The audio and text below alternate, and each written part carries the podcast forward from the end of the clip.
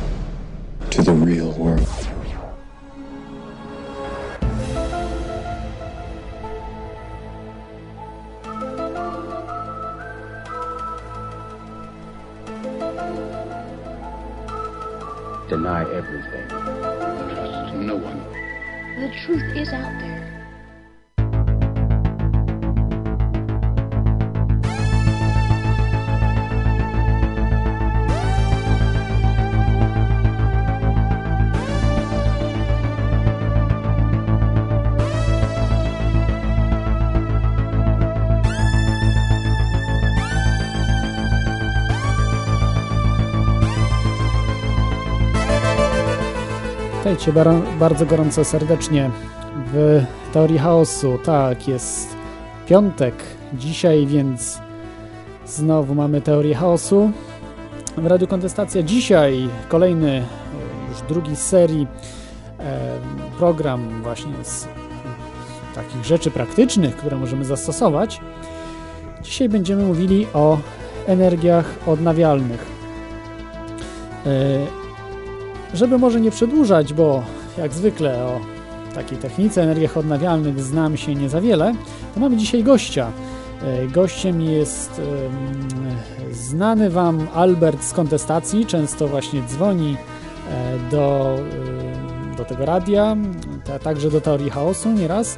E, Zajmuje się on właśnie, mm, czy, czy zajmował się właśnie energiami odnawialnymi w, co prawda może nie w Polsce, a e, w Austrii. Natomiast e, będzie dzisiaj Wam miał wiele, wiele do opowiedzenia. Witaj Albercie, jesteś z nami? Halo? Witam, jestem, jestem. Witam wszystkich. O. E, bardzo dobrze, witaj, że zgodziłeś się właśnie wystąpić w teorii chaosu i na temat energii odnawialnych. Może chciałbyś coś dodać o sobie?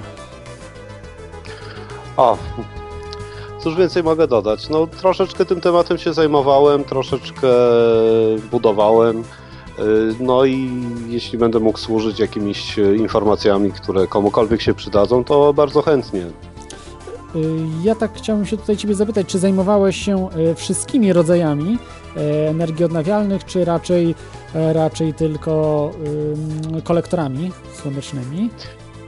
E, To znaczy, znane mi są y, inne typy energii odnawialnych, ale kolektory słoneczne to jest to, co, co, co rzeczywiście robiłem. Budowałem y, kotłownie, dzięki którym, dzięki, które funkcjonowały dzięki kolektorom słonecznym. Y, No i znam strukturę budowy, znam, y, znam typy instalacji, y, wiem jak to funkcjonuje, więc, więc tutaj jest to, jest to temat, który jest mi najbardziej znany. Natomiast pozostałe typy energii odnawialnych, oczywiście temat znam, bo jest to, jest to temat, są to tematy w kręgu, które pozostają w kręgu moich zainteresowań z racji, z racji też wykonywanego zawodu, ale nie tylko, również tego, że że, że, że mm, samo zagadnienie dość y, mnie y, interesuje. No i na tyle, na ile będę, będę potrafił, oczywiście podzielę się swoimi, swoją wiedzą i swoimi doświadczeniami. Okej, no dobrze, to żeby już nie przedłużać, to może zaczniemy od takiego pytania. Y, Bo jak wiesz, pewnie w mediach jest ten temat dosyć, no, nie- jest y, rozwijany tak jak powinien być y, dokładnie, tylko jest to wszystko takimi niedomówieniami, różnymi e, zagmatwaniami. Czy w ogóle według Ciebie jest taka inicjatywa opłacalna? Właśnie jeśli chodzi o te kolektory, czy, czy ogólnie o energię odnawialną i jak y, długo się y, zwraca? Może od tych takich na, najszybciej zwracających się do najmniej, naj, najdłużej zwracających się. A, więc tak, najbardziej rozpowszechnioną w Polsce wydaje mi się y, tutaj wydaje mi się że są kolektory słoneczne, czyli te kolektory, które energię cieplną słońca zamieniają na energię cieplną, którą możemy później wykorzystać, podgrzewając e, czy to wodę użytkową, czy też e, wspomagając ogrzewanie centralne, czy też no, podgrzewając na przykład sobie jakieś przydomowe baseny. E, oczywiście tutaj kotłownie, które, które są budowane na bazie kolektorów słonecznych, e, są mniejsze, większe, zależnie od zapotrzebowania danego gospodarstwa domowego, czy też ośrodka jakiegoś, który, e, który, który no wiadomo, zapotrzebowanie na energię cieplną ma również. Dlaczego jest to najbardziej w Polsce rozpowszechnione? Dlatego, że to jest urządzenie, które tak naprawdę ma najbardziej prymitywną budowę z wszystkich innych. Czyli instalacja polega na tym, że wpompowywujemy wodę w coś rodzaju chłodnicy, która znajduje się z reguły na dachu. E, za pomocą pompy elektrycznej obieg powoduje e, powrót nagrzanej, e, przepraszam, nie wodę, tylko płyn, to jest glikol, który ten płyn wraca nam nagrzany do, do pomieszczenia, w którym znajduje się reszta urządzeń, albo trafia bezpośrednio do wężownicy zbiornika podgrzewającego wodę, z reguły jest to boiler, takie boilery też mają no, specyficzną budowę w odróżnieniu do, od y, zwykłych boilerów, które posiadają jedną nagrzewnicę. Te posiadają dwie nagrzewnice, jedną u góry, drugą u dołu. To później mogę wytłumaczyć, dlaczego tak jest.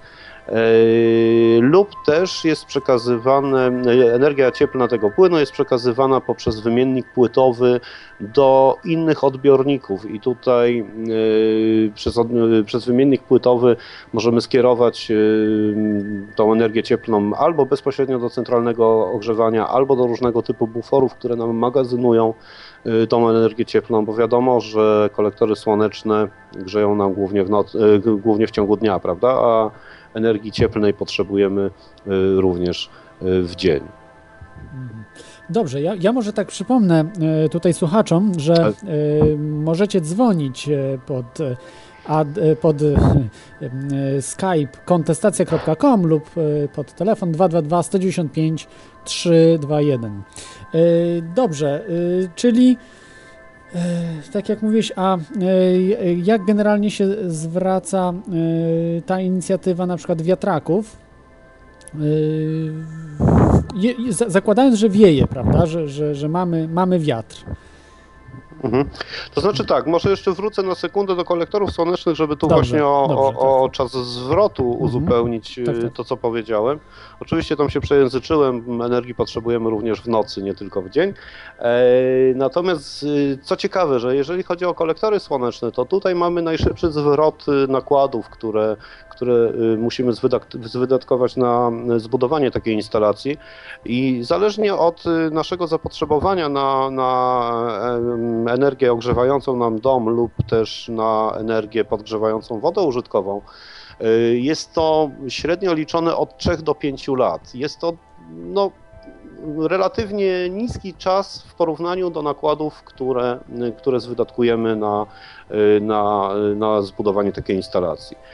Przy wiatrakach jest już troszeczkę e, smutniejsza historia. Polega ona na tym, że koszt budowy wiatraka i wykonania wszystkich prac związanych z podłączeniem tego wiatraka do lokalnej sieci domowej. Ja tu chciałbym odróżnić lokalną sieć domową od, lokal, od sieci publicznej, to znaczy Lokalna sieć domowa to taka, która przenosi nam energię od wiatraka do naszego odbiornika, który mamy w domu, czyli załóżmy do y, boilera elektrycznego, który podgrzewa nam za pomocą grzałki oporowej, y, czyli takiej elektrycznej y, lub też do innych urządzeń, które, które wykorzystują, znaczy inaczej zamieniają energię elektryczną na energię cieplną za pomocą oporu prądu.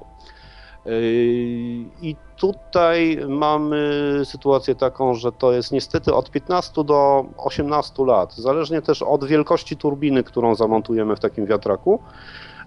Zależnie oczywiście od tego, na jak wietrznym terenie mieszkamy, no, średnio, średnio, średnio jest to taki okres, o jakim przed chwilą wspomniałem, czyli od 15 do, do 18 lat.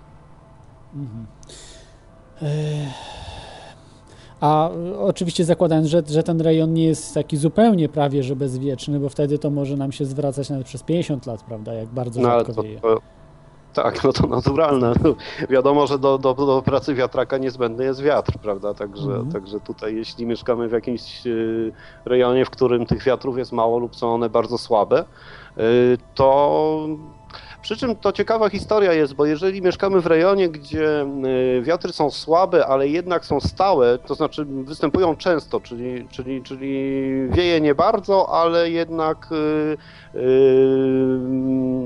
w czasie ten wiatr rozkłada się jednostajnie, to tutaj wręcz zyskujemy na, na energii elektrycznej miast y, tracić, bo y, no czasem są rejony, gdzie wieje bardzo mocno, ale bardzo rzadko, prawda? Więc, y, więc, więc problem polega tutaj na akumulowaniu energii, którą wytworzy wiatrak. Wiadomo, że, że jeśli będzie wytwarzał tej energii mniej, ale będzie wytwarzał ją y, w większym okresie czasu y, w ciągu roku, średnio przez większą ilość dni tą energię otrzymamy w ciągu roku niż wtedy, kiedy wiatrak pracuje bardzo mocno i produkuje nam bardzo dużą ilość energii w ciągu załóżmy dwóch miesięcy w roku, no dwa miesiące to już by było dobrze, ale powiedzmy miesiąca w roku, a przez pozostałe, przez pozostałe dni roku no ten wiatrak albo pracuje mizernie, albo wcale, yy, to mimo tego, że otrzymamy bardzo dużą ilość energii, nie, nie spożytkujemy jej yy, w tym krótkim czasie całej. Część tej energii po prostu bezpowrotnie utracimy, więc, więc yy, no tak to wygląda.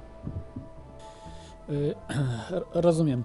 Dobrze, może ja proponuję tak, żebyśmy teraz y, po kolei omówili sobie mm, ceny y, za dane, dane urządzenie, oczywiście z kosztem instalacji i z pozwoleniami, aczkolwiek o pozwoleniach może później porozmawiamy, bo to jest y, dosyć skomplikowana sprawa. Na razie może te pozwolenia pomińmy. Y, Czyli zacznijmy może od y, tego, czym się naj, na, najwięcej zajmowałeś, właśnie o kolektorach słonecznych. Ile on orientacyjnie kosztuje razem z, y, z zamontowaniem, prawda, z mm, tymi, no już za testami wszystkimi, prawda, że nikt do nas się nie przyczepi. Y, Po, pomijam tutaj te pozwolenia, jakieś takie podło, podłączenia, y, jakieś te bardziej zaawansowane, budowlane i tak dalej, tylko po prostu je, ile to by kosztowało. Znaczy tak, jeżeli to jest nasz prywatny dom, to nikogo nie pytamy o pozwolenie. I to jest mm, jeden wielki pozytyw, dlatego że montujemy to na własnym dachu albo własnym ogrodzie i nikt, nikomu nic do tego. To jest nasz kolektor i, i, nie musimy nikogo pytać yy, o zdanie. Yy, Teraz tak, mm, ja myślę, że powinniśmy rozróżnić przede wszystkim typy kolektorów słonecznych, bo są yy, kolektory słoneczne są produkowane w dwóch podstawowych typach. Pierwszy jest to kolektor płaski, drugi jest to kolektor próżniowy. E, Ja może pokrótce e, powiem, jak jest zbudowany jeden i drugi. E, Kolektor płaski jest to kolektor, w którym, który zbudowany jest z wężownicy zrobionej z rurki miedzianej i pokryty jest szkłem, em, em, szkłem pryzmowym. Jest to szkło, które po prostu niezależnie od odpadania promieni słonecznych skupia, przynajmniej stara się skupić to słońce, w taki, te promienie w taki sposób, żeby w miarę równolegle padały, padało e, na rurki, które są e, pod tym szkłem pryzmowym. Natomiast jeżeli chodzi o szkło, e, jeżeli chodzi o kolektory próż, próżniowe, to są, te kolektory są zbudowane z kilku rur próżniowych, w których wbudowane są również rurki miedziane, którymi przepływa płyn, czyli ten czynnik, czynnik odbierający energię cieplną. I teraz, o ile uważa się, że kolektory próżniowe mają wyższą, wyższą skuteczność niż kolektory płaskie, a to z tego powodu, że, że rura jest wypełniona, szklana rura jest wypełniona próżnią yy, i w okresie zimowym na przykład yy, no, musimy zdawać sobie sprawę z tego, że płyn, który jest podgrzewany przez yy, promieniowanie słoneczne oddaje nam do atmosfery pewną ilość ciepła. Jeżeli on jest otoczony próżnią, to wiadomo, że nie blokujemy tego oddawania energii cieplnej w 100%, ale jednak jest to blokowane. E, No, próżnia jest izolatorem cieplnym i to dość dobrym, w związku z tym, e, w związku z tym e, w taki sposób zaoszczędzamy. Ale co ciekawe, e, z mojego doświadczenia wynika, że kolektory próżniowe sprawdzały się na przykład w rejonach górskich znacznie gorzej niż kolektory płaskie. Yy, Może dlatego, że rejony górskie, no jak sama nazwa wskazuje, są położone wyżej yy, w stosunku do poziomu morza I tam panuje troszeczkę inna, troszeczkę inna historia, jeżeli chodzi o nie wiem jak to dobrze nazwać, o kąty świecenia słońca. To znaczy tak, w rejonach górskich mamy mnóstwo takich e, sytuacji, gdzie na przykład szczyty gór lub jakieś wzniesienia zasłaniają nam w pewnym momencie słońce i, e, i do tych kolektorów niespecjalnie dociera, dociera e, pełne promieniowanie. Natomiast kolektory płaskie przez właśnie szkło pryzmowe potrafią zbierać nawet to rozproszone promieniowanie słoneczne, które, które no w ciągu dnia występuje. Kolektory, próż, kolektory próżniowe mają mają, znacznie niższą skuteczność e, w tej sytuacji. E, natomiast kolektory próżniowe radzą sobie znacznie lepiej, znacznie, no około 20% lepiej e, radzą sobie na terenach, gdzie, gdzie, gdzie tych sytuacji, tej, tej, tych, tych warunków górskich nie ma, czyli na wszelkich płaskich lub, lub tam, prawda, na terenach, gdzie nie ma zbyt wysokich wzniesień. Aha, rozumiem. Dobrze, to teraz może powiedzmy o bateriach słonecznych, jak to, jak to właśnie ma się z kosztami. A może, no tak, tak, tak, tak. Teraz o, o elektryczności. Powiedzmy, no tak, y, jeden od, od jednego, dwóch do trzech kilowatów. Jak, jak to się ma właśnie cenowo? Instalacja y, razem z, z, z kosztem urządzeń. Hmm. E, tu sytuacja wygląda tak, że e, jeżeli chodzi o turbiny wiatrowe, które, które są dostępne, może nie powszechnie, ale są dostępne na polskim rynku, to są turbiny, które zaczynają się od 1 kW i no mniej więcej dla gospodarstwa domowego opłacalne turbiny kończą się mniej więcej na 5-6 kW. E, taka turbina o mocy 1 kW e, to jest koszt 12 tysięcy złotych. Do tych 12 tysięcy złotych trzeba oczywiście doliczyć jeszcze koszt budowy e, podstawy do tego wiatraka, prawda? Czyli A, ale przepraszam, mówimy o atestowanych, prawda, tych urządzeniach. Tak, tak, tak, mówimy o atestowanych. A na przykład nieatestowane, bo też chyba możemy, jeżeli nie podłączamy tego do... Mm, do nasz, naszej sieci elektrycznej w domu, którą mamy podłączoną do zakładu, to ile by taki kosztował wiatrak, powiedzmy sprowadzany z Chin? O, to znaczy tak, jeżeli chodzi o wiatraki, e, wiatraki sprowadzane z Chin, to nawet te, które są, e, które są sprzedawane jako atestowane, są to wiatraki, które, które w większości są produkowane w Chinach. Mhm. E, znaczy, są to turbiny, które w większości są produkowane w Chinach, dlatego że no, Chiny nie odstają już specjalnie technologicznie od reszty świata, a w wielu aspektach przewyższają technologicznie. E, może jakościowo jeszcze nie jest tak jak, jak, jak w krajach zachodnich, czy na przykład w Stanach Zjednoczonych, nie mówiąc już o Japonii. Natomiast, natomiast y, ja nie sądzę, żeby, żeby, żeby te wiatraki, y, o których ja mówiłem przed momentem, mm. czyli te atestowane, tak. specjalnie jakoś jakościowo odbiegały od, od, od tych, które można sobie gdzieś kupić y, no, z innego rynku, dlatego że, dlatego że w większości są to wiatraki wykonane na tych samych podzespołach i i, i e, no, w dużej mierze przez tych samych producentów. E, wiadomo, że jeżeli pominiemy wszystkie te papierkowe historie, które kosztują na pewno kogoś, kto, kto chce wprowadzić do sprzedaży taki wiatrak, to pewnie kilka tysięcy złotych zaoszczędzimy, ale no nie możemy wtedy liczyć ani na gwarancję, ani na przyłączenie na pewno do sieci publicznej. Jeśli to ma być wiatrak wykorzystywany tylko dla celów gospodarstwa domowego, możemy sobie na to pozwolić bo w tym wypadku, jeżeli chodzi o stronę energetyczną, również nikt do nas nie może się przyczepić o to, że, że na przykład nikt nie sprawdził, jakiego rodzaju i w jaki sposób produkuje ten wiatrak prąd. Yy, no, wiadomo, są inne yy, historie, które trzeba spełnić, czyli, czyli e, tu mamy już e, podstawę wbudowaną w ziemię, czyli jakieś, jakieś pozwolenia na budowę. No, w tym temacie to akurat nie, nie, nie, nie najlepiej się orientuję. Tak, o tym później sobie powiemy jeszcze o tych. Mhm.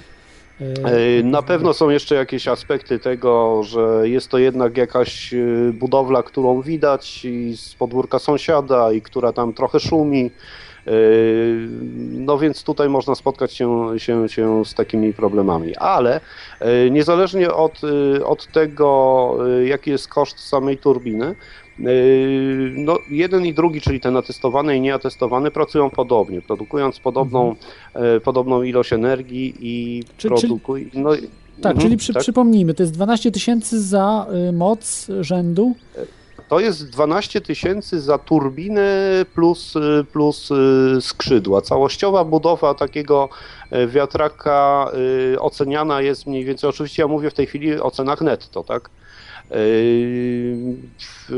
Całościowa budowa takiego wiatraka o mocy 1 kW szacowana jest na jakieś 18-19 tysięcy złotych. Mhm. Roczna produkcja energii elektrycznej, którą taki wiatrak może nam zapewnić, oczywiście jest to uśrednione, dlatego że w jednych miejscach, jak mówiłem wcześniej, wieje bardziej, w innych mniej. E, to jest około 1752 1760 kWh w skali roku.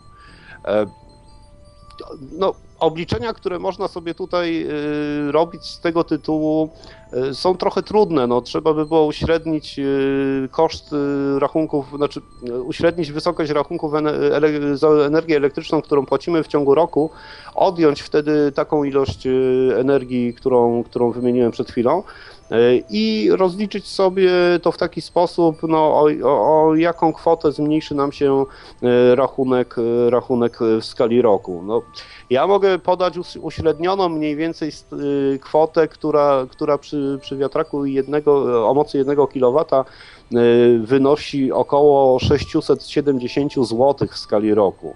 Więc dość prosto licząc czas zwrotu nakładów na taki wiatrak E, no to jest około 18 lat, więc, więc tutaj, mhm. E, tutaj jest to dość długo.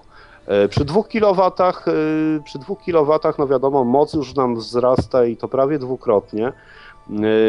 Nawet ponad dwukrotnie. Mhm. Proszę? Jak z ceną właśnie za, za ten dwukilowatowe? Jeszcze potem pójdziemy do... do Dwukilowatowy to jest kwestia około 21-22 tysięcy złotych. Mhm. E... Ze wszystkim, tak? Aha, ale tą cenę podaliśmy z montażem czy bez? Tą, yy, nie, nie, nie, ja mówię o samym sprzęcie. Samym nie mówię sprzęcie. tutaj o, Aha, o rozumiem, dobrze, tak. Taki wiatrak dwukilowatowy jest nam w stanie dać około 3,5 tysiąca kWh. No tutaj już wiadomo, że dwukrotnie wzrasta nam oszczędność w skali roku, ale nakłady są yy, no prawie dwukrotnie, dwukrotnie wyższe. Czas wtedy zwrotu takiego wiatraka to jest około 16,5 roku, więc, yy, więc yy, no tutaj już nam jakby maleje czas odzyskania pieniążków. Mhm. Przy 3 kW jest to około 35 tysięcy złotych. Ilość energii, którą możemy uzyskać, to jest między 5250-5350 kWh. Około 2000 rocznie zaoszczędzimy na rachunkach.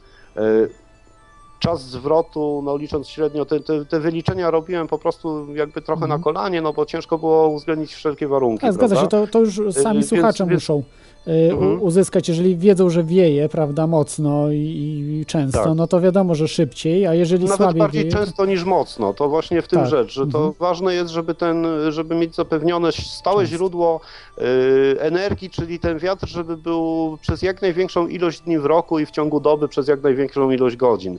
Y, on nie, mo, nie musi być bardzo mocny, po prostu chodzi o to, żeby spełnił te minimalne warunki, żeby wiatrak zaczął się nam obracać i wtedy, kiedy on zacznie produkować ten prąd, to, y, to na, pewno, na pewno będzie nam to y, przynosiło sporo oszczędności. Natomiast jeśli on będzie się kręcił bardzo mocno w ciągu wielu dni, a potem, a potem przez 3 czwarte roku będzie po prostu stał i nie kręcił się, no to wiadomo, że po pierwsze nie wykorzystamy całej energii, którą nam wyprodukuje jednostkowo i, i, i, i tą energię utracimy, a po drugie no resztę roku po prostu sobie będzie robił za, jakiś taki, za jakąś taką ozdobę y, ogrodową, prawda?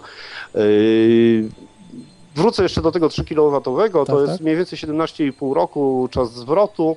No i mamy tu jeszcze wiatrak, ja sobie wziąłem dla takich większych gospodarstw domowych 5-kilowatowy wiatrak, y, który, pierwszy, przepraszam, 5-kilowatową turbinę, to już jest prawie 60 tysięcy złotych, 55 do 60 tysięcy złotych. On nam produkuje między 800, 8500 do 9000 kW w skali roku. E, No i tu już oszczędność jest, e, jest, jest e, na poziomie e, 3 do 3,5 tysiąca złotych. Koszt, e, czas e, zwrotu e, nakładów na taki wiatrak to jest mniej więcej 17 lat, ale jak mówię, te obliczenia zwrotu są zależne e, od miejsca, w którym wiatrak stoi i od siły wiatru i częstotliwości tych wiatrów, więc, więc tutaj tego dokładnie powiedzieć nie można, jest to tylko uśredniona. I, i jeszcze uśredniona- ile instalacja by kosztowała takiego wiatraka tutaj? Mhm. I Proszę, nie ins- insta- instalacja wiatraka takiego, ile by kosztowała? Bo to sam wiatrak tutaj. No to wiadomo, tu już, tu już jeżeli to jest wiatrak, który jest wykonywany na potrzeby gospodarstwa domowego, możemy to wykonać w własnym zakresie. No postawienie do pionu słupa, wbetonowanie go w podłoże, e, plus zamontowanie takiego wiatraka, plus e, zrobienie przyłącza, które, które do, odprowadzi nam prąd wytworzony przez wiatrak i doprowadzi do domu, prawda? E, Teraz jest kwestia tego, czy my chcemy zasilać e, tylko urządzenia oporowe, czyli na przykład e, bojlery podgrzewające poprzez grzałkę elektryczną, wodę lub też jakieś piece centralnego ogrzewania, które mają zamontowane grzałki elektryczne oporowe. Czy chcemy wykorzystywać ten prąd do całości gospodarstwa domowego? Bo wiatrak, zależnie od siły wiatru, którą, którą mamy w danym dniu, może nam produkować od 0 do 400 V. To znaczy, jeżeli stoi, wiadomo, nie produkuje i zależnie od obrotów, które wykonuje, zależnie od siły wiatru, e, takie napięcie nam, e, nam produkuje. E, Teraz, jeżeli to jest poniżej 230 V, a no, zdecydowana większość urządzeń, które w domu nam pracują, na takim napięciu pracuje, e, to mm, wiadomo, te urządzenia albo nie będą pracowały, bo zabezpieczenia, które w nich się znajdują, spowodują niedopuszczenie do pracy. E, Albo też, jeżeli to napięcie będzie wyższe, to zabezpieczone urządzenia nie będą pracowały, a niezabezpieczone mogą się nam przepalić. Rzadko dotyczy to urządzeń oporowych, które, które jeżeli, tym bardziej jeżeli zanurzone są w wodzie, y, są w stanie takie przeciążenia wytrzymać. Y, Natomiast jeżeli chcemy za, zasilać inne urządzenia, niestety jest tu nam potrzebne, y, potrzebne przepuszczenie jakby tego prądu przez specjalny inwentor, który, który zamieni nam prąd stały na prąd zmienny i, i przede wszystkim ustabilizuje napięcie na odpowiednim poziomie, czyli 230 V. Y, No, to jest, to jest podstawowa sprawa. Teraz Mhm. powiedzmy, y, co to są te urzenia, urządzenia oporowe? Jakie to są urządzenia? To znaczy, urząd- urządzenia oporowe są to urządzenia, które y, zamieniają energię elektryczną na energię cieplną poprzez opór prądu, czyli grzałka zbudowana jest w taki sposób, że mamy odpowiednią y, od y, jednego, jakby, jakby to najprościej wytłumaczyć, od jednego kabla elektrycznego do drugiego. Wiadomo, że kabel elektryczny składa się minimum z dwóch kabli, jeszcze do tego czasem jest uziemienie, czyli trzeci kabel, ale jak rozcinaliśmy kiedyś kabel, to w kablu mamy kabel brązowy i kabel niebieski. Kablem brązowym leci faza. y, Kable, kabel niebieski jest to kabel zerowy, który, który jest kablem powrotnym. Y, Z jednej strony dołączony jest jeden, z drugiej drugi. Ten prąd, który przepływa poprzez drut oporowy znajdujący się w grzałce elektrycznej, powoduje y, opór prądu, który tam jest, y, który no jest obecny jakby w tym urządzeniu, powoduje zmianę energii, energii elektrycznej na energię cieplną. I ona jest oddawana y, do otoczenia. To jest oczywiście obliczane dla, y, dla odpowiedniego napięcia Mhm. i, i no, takie urządzenia są, są jakby najmniej wrażliwe na wszelkie wahnięcia prądu. One potrafią znieść bardzo dużo i spadków napięcia, i też mm, wzrostu napięcia. Oczywiście nie jakichś ekstremalnych wzrostów, y, ale, ale są w stanie wytrzymać y, takie warunki. Dobrze. Y, Czy, czy, czyli chodzi po prostu o urządzenia jak, y, jak grzałki różne, jakieś piecyki y, elektryczne tego typu, tak? dokładnie. Mhm, dokładnie tak. Suszarka, To w takich suszarka chyba już nie, prawda? Bo ma, ma wentylator. Suszarka również, suszarka Mhm. również, bo suszarka podgrzewając powietrze korzysta właśnie z grzałki, która działa na zasadzie oporu prądu. Aha. Silnik działa na zasadzie mm, elektromagnetycznej, ale, ale już, już grzałka, która podgrzewa nam powietrze w tej suszarce, już działa na zasadzie oporu prądu. Y, Dobrze, a, a wszystkie inne, te wiadomo, komputer, telewizor i tak dalej, są wrażliwe, prawda, na, na te zmiany, więc To To znaczy one są zabezpieczone z reguły, bo to już jest y, mm, urządzenie, które no, nie jest jakąś prostą, y, prostą instalacją. Yy, ale no, zabezpieczenia spowodują to, że jeżeli wykryją wahnięcia yy, napięcia lub, yy, to znaczy tak, jeżeli, jeżeli chodzi o takie urządzenia, one posiadają wbudowane stabilizatory, jednak stabilizatory też działają w pewnych, zakresie, w pewnych zakresach, zakresach napięć. I na pewno, jeżeli ten spadek napięcia będzie powyżej 20-30%, to takie urządzenie po prostu przestanie działać, bo zabezpieczenie wyłączy. Natomiast jeżeli zawiedzie zabezpieczenie, e, no to urządzenie, które otrzyma e, mniej prądu, po prostu nam nie zadziała. Natomiast urządzenie, które otrzyma zbyt dużo prądu, będzie miało szansę się po prostu przepalić. Poszczególne elementy, które są wbudowane w takie urządzenie, będą miały, się, miały szansę się poprzepalać, prawda? Więc mhm. możemy tutaj spotkać się ze szkodami, które nam y, przyniesie takie zbyt wysokie napięcie. Rozumiem, dobrze. To teraz tak ustalmy, ile mniej więcej by y, tak robocizna mogła y, wynieść z jednej strony, a z drugiej, tak już podsumuję, powiedzmy dla, dla tego takiego 3 kW, bo to pewnie robocizna jest, jest, jest podobna, bo załóżmy, że, że ktoś po prostu chciałby sobie wykonać coś takiego, ale na niczym się nie zna i chciałby sobie wynająć całą ekipę, prawda, żeby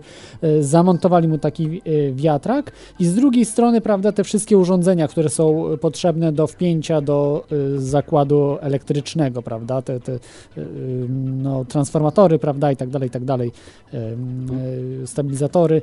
Y, ile by, ile by to kosztowało? Czy się orientujesz, Albercie?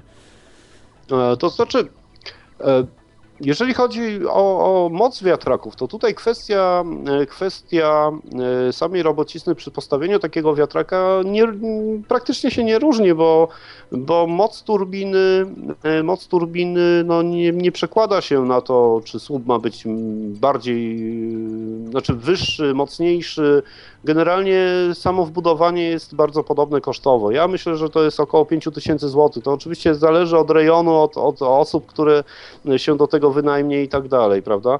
Ale, ale myślę, że to jest w okolicach 5 y, złotych. Natomiast y, pozostałe akcesoria do takiego wiatraka, y, no to już jest koszt, który czasem może przewyższyć nawet koszt samej turbiny plus śmigieł i tak dalej.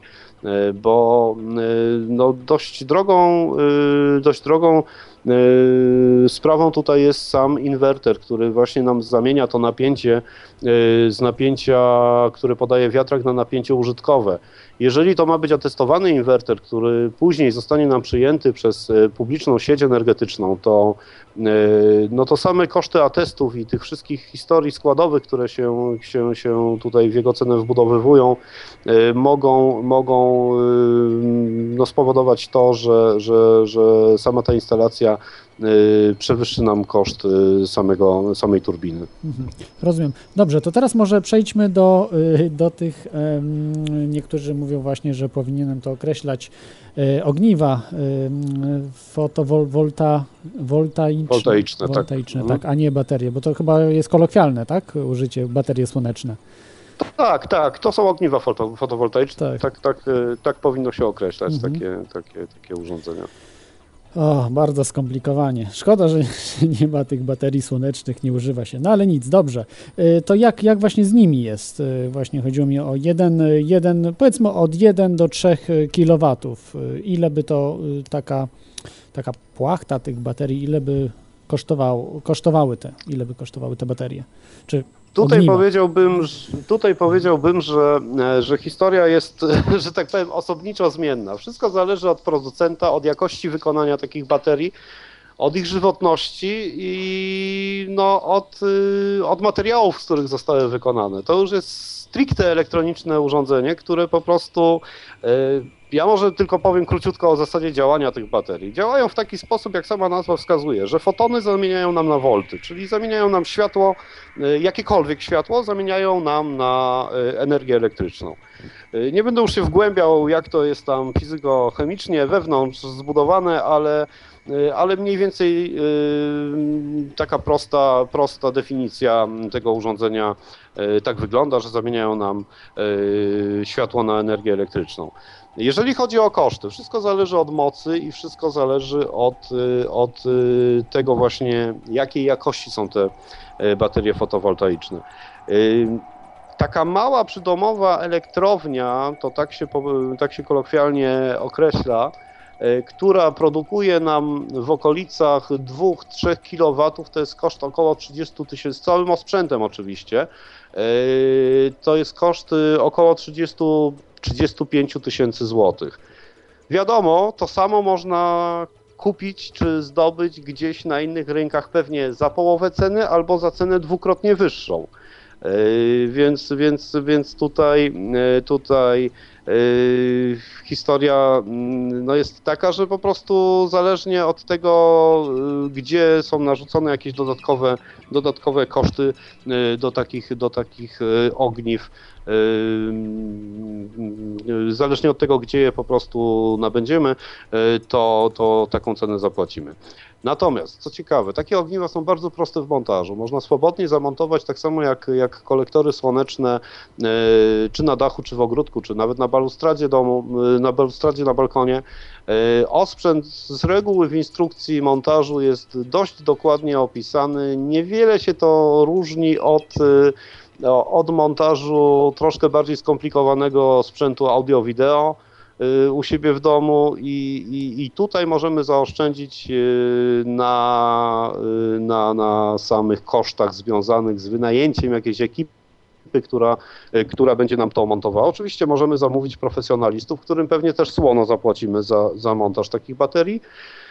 No niestety, jeżeli chodzi o, jeżeli chodzi o stosunek, stosunek kosztów, nakładów na takie baterie, na takie ogniwa, no ja sam mówię baterie, E, w stosunku do, do okresu, w którym się zwrócą nam takie nakłady, są bardzo podobne do, do, do wiatraków, dlatego że no tu, tu rachunek jest o tyle podobny, że to jest ilość produkowanego prądu e, w związku z, z, z, z obniżeniem e, rachunków za prąd w skali roku.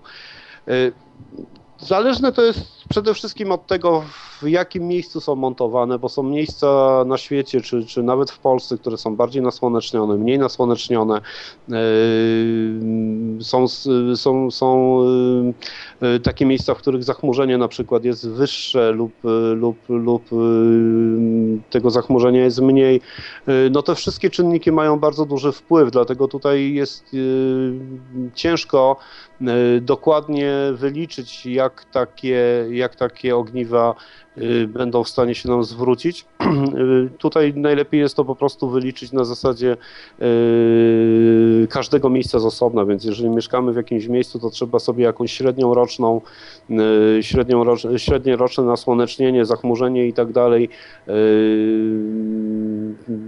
no, dowiedzieć się o takie rzeczy. I, i, i wtedy można, można, można mniej więcej y, ustalić, w jakim procencie y, sprawności te, te ogniwa będą nam, nam pracowały. Y, ja może tylko powiem, że takie ogniwa przy pełnym nasłonecznieniu oczywiście pracują nam na 100%. Przy zachmurzeniu powiedzmy połowicznym Y, spada nam do 50% y, wydajność takich ogniw. Natomiast przy pełnym zachmurzeniu, czyli zachmurzeniu takim burzowym, gdzie mamy bardzo ciemne chmury, to jest w okolicach 20 do 25%. Y, co ciekawe, takie ogniwa potrafią pracować przy zasilaniu ich jakimkolwiek światłem, no ale tutaj, tutaj myślę, że, że, że, że już mówienie o tym, jak one pracują w nocy, to już jest ekstremalna historia, bo bo ilość prądu produkowana wtedy z światła odbitego od jakichś tam obiektów y, typu księżyc czy gwiazdy jest mikroskopijna wręcz, więc, więc, więc chyba nie warto mhm. o tym wspominać. Y, dobrze, ja teraz tu jeszcze się zapytam o tych trzech właśnie, o których wspomnieliśmy y, te, technologiach. Oczywiście jest jeszcze, są jeszcze inne, natomiast dzisiaj właśnie tymi, tymi trzema się generalnie zajmujemy.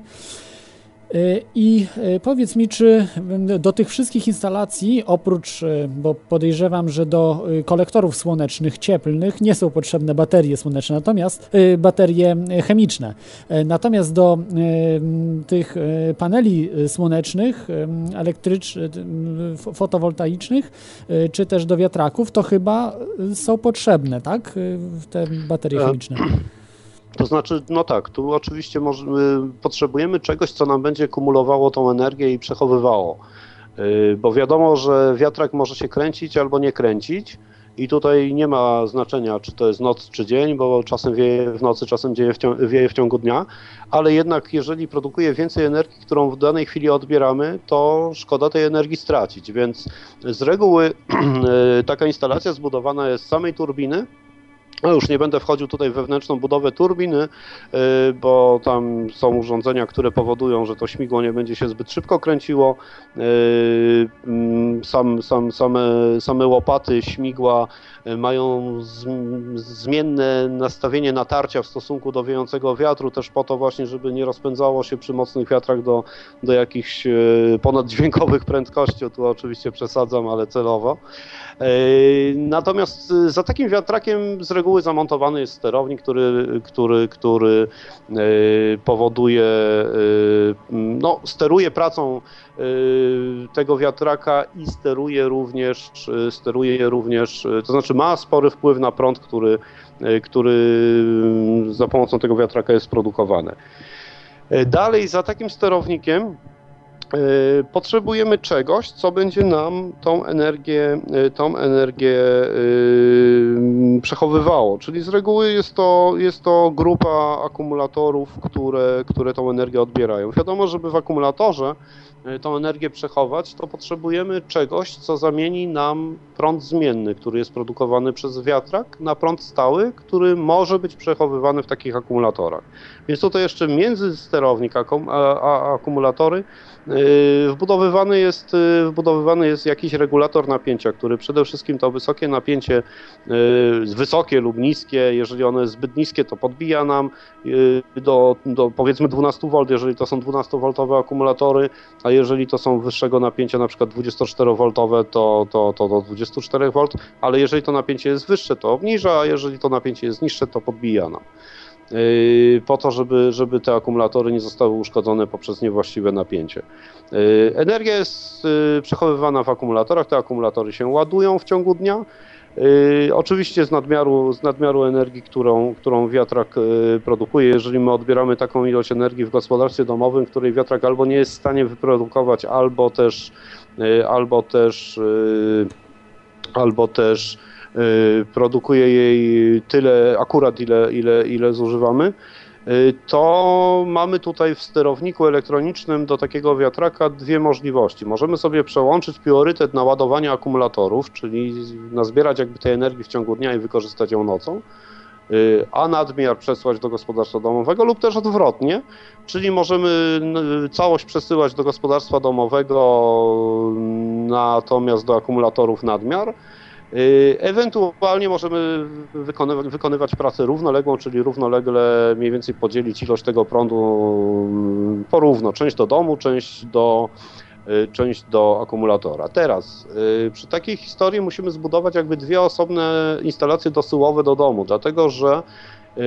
jedną jakby bezpośrednio z wiatraka możemy zasilać urządzenia oporowe, a drugą y, instalacją, tą, która, która będzie nam zabierała z naszych akumulatorów energię, y, no musimy jakby odseparować od tej instalacji do urządzeń grzewczych oporowych.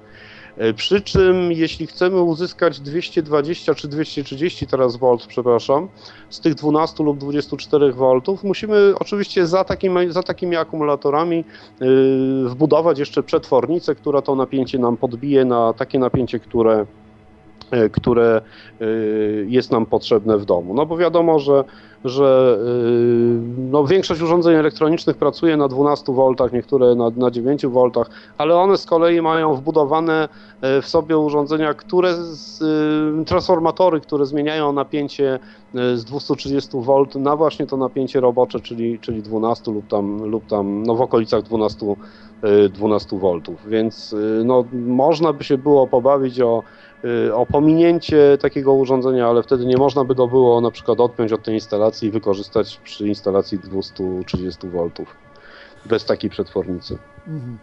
Y, dobrze, y, tutaj sporo szczegółów technicznych było powiedziane przez Ciebie, Albercie.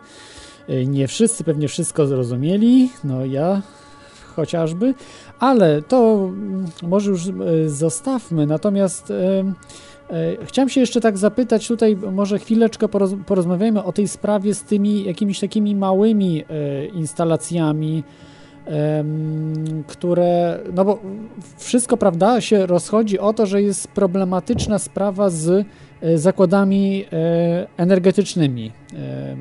Tak, ale wiesz, ja może jeszcze tutaj, żeby to nie uciekło, bo ty tak, tak. wspomniałeś przez pomyłkę, pomyliłeś się, przejęzyczyłeś się i wspomniałeś o o mm, bateriach, o ogniwach fotowoltaicznych plus kolektorach słonecznych w którymś momencie.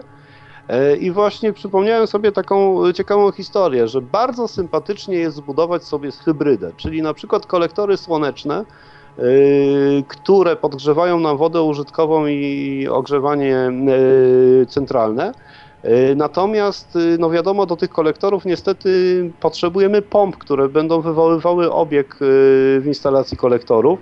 I teraz, gdybyśmy, gdybyśmy na przykład zainwestowali jeszcze w nawet niewielkie ogniwa fotowoltaiczne i zamienili pompy z 230 V na pompy 12V, lub też jeszcze dodatkowo zainwestowali w przetwornicę, ale to już jest dodatkowe urządzenie, które, które musielibyśmy sobie zakupić, więc, więc lepiej poszukać pomp 12V, to wtedy prąd, który potrzebny jest nam do pracy takiego układu, mamy również za darmo. Mhm. No to bardzo, bardzo dobre rozwiązanie, tak, tak.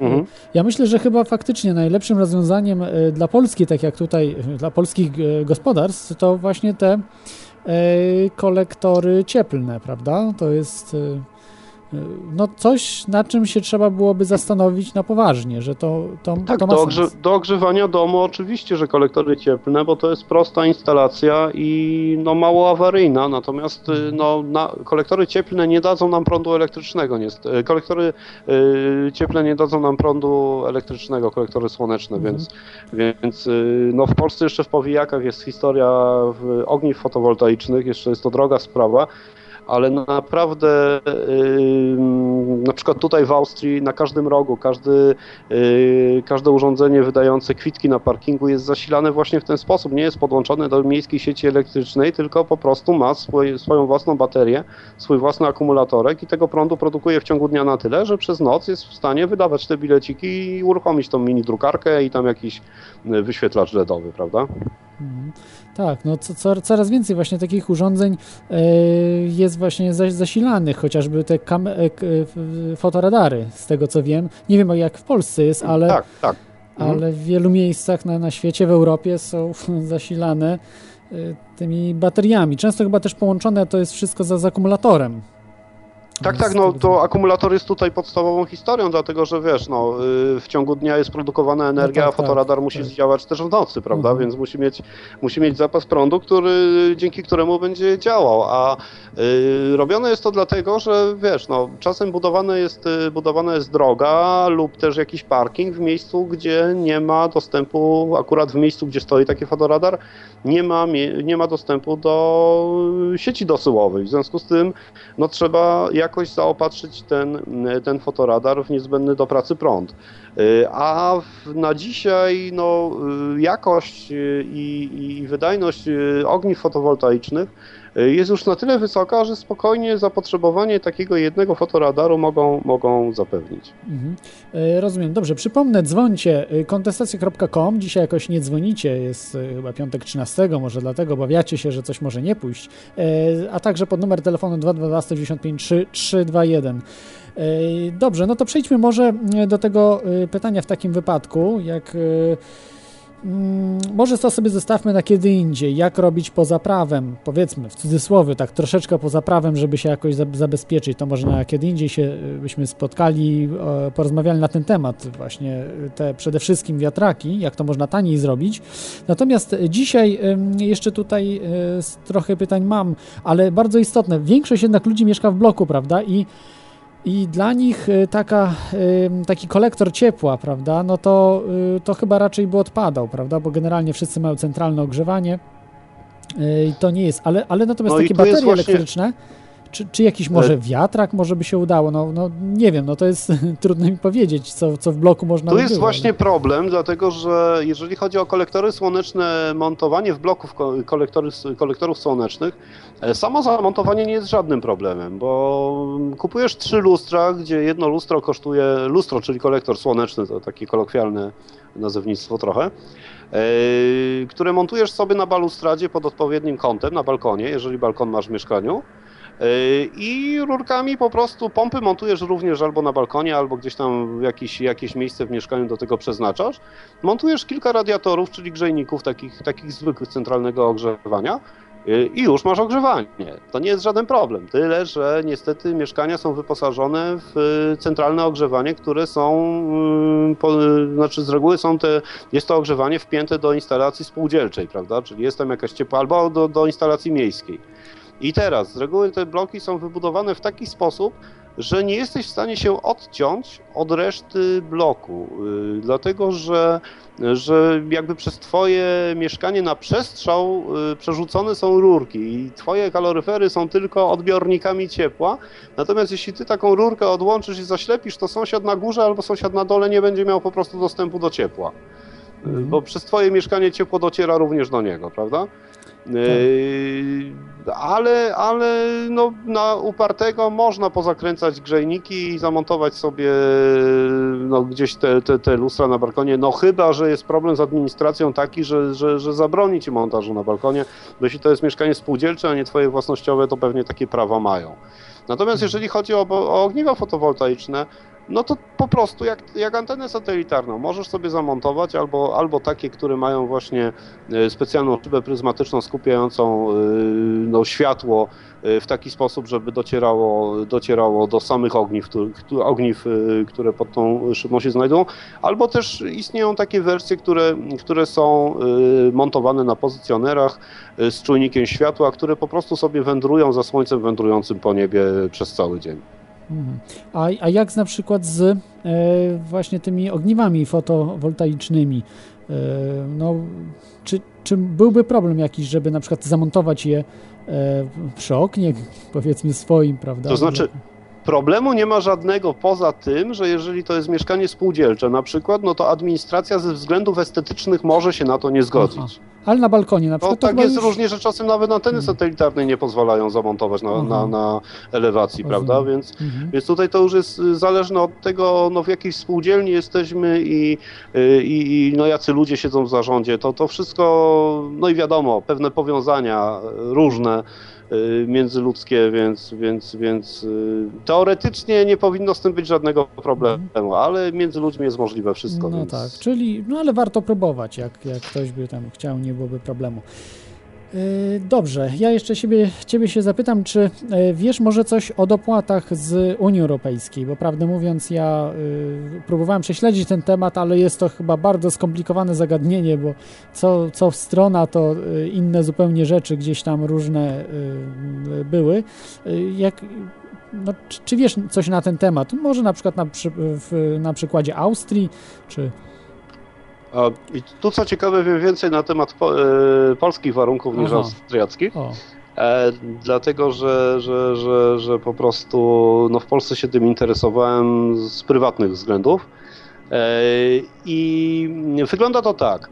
E, Jeżeli, jeżeli, jest, jeżeli jesteśmy jednostką, czyli mamy gospodarstwo domowe, jakiś prywatny domek, który chcemy wyposażyć w kolektory słoneczne, czy baterie fotowoltaiczne, czy też wiatraki, bo to wszystko jest e, podlegające jakby pod jedną dyre- dyrektywę Unii Europejskiej o odnawialnych źródłach energii i tam wspieraniu takich inicjatyw. E, No tu niestety musimy się zmierzyć z czymś, co Unia sobie wymyśliła i nie wiadomo dlaczego sobie tak wymyśliła. Wymyśliła sobie, że taka inwestycja może być wspierana i dofinansowana w momencie, kiedy spełni pewne limity. Limit takiej in- inwestycji to jest minimum 20 milionów złotych. No więc y, wyobraź sobie, kogo jednostkowo jest stać na to, żeby zapewnić inwestycję na 20 milionów złotych i w ogóle po co taka inwestycja dla, dla jednego gospodarstwa domowego, Nawet prawda? na, dla dziesięciu chyba nie byłoby sensu, prawda? No, dokładnie tak. Więc, y, więc z tego, co, co, co się orientuję, w Polsce praktykuje się y, jakby obejście tego, może to nawet nie jest obejście, y, może to jest nawet działanie zgodnie, zgodnie z tą dyrektywą, y, czyli powołuje się do życia stowarzyszenia, czyli takie stowarzyszenie zbiera odpowiednią ilość y, gospodarstw domowych, które spełnią zaró- zarówno y, tą, ten limit tych 20 milionów złotych, jak też inne limity, bo tam jeszcze jest y, kwestia tego, że musi być to ekologicznie opłacalne, czyli y, jeżeli, jeżeli ktoś tam w Unii sobie przeliczy, że załóżmy dzięki temu, że tam 600 gospodarstw domowych będzie y, montowało kolektory słoneczne i dzięki temu 600 pieców nie będzie kopcić, prawda? Co jest z założenia, z założenia y, mylne, bo te piece i tak będą kopcić, tylko może mniej. Ale kolektory nie są w stanie nam zapewnić y, w zimie takiej, w zimie, czyli wtedy, kiedy, y, kiedy tej energii cieplnej najwięcej potrzebujemy, nie są w stanie nam takiej ilości zapewnić, żeby spokojnie za, za, zapotrzebowanie takiego gospodarstwa y, zaspokoić.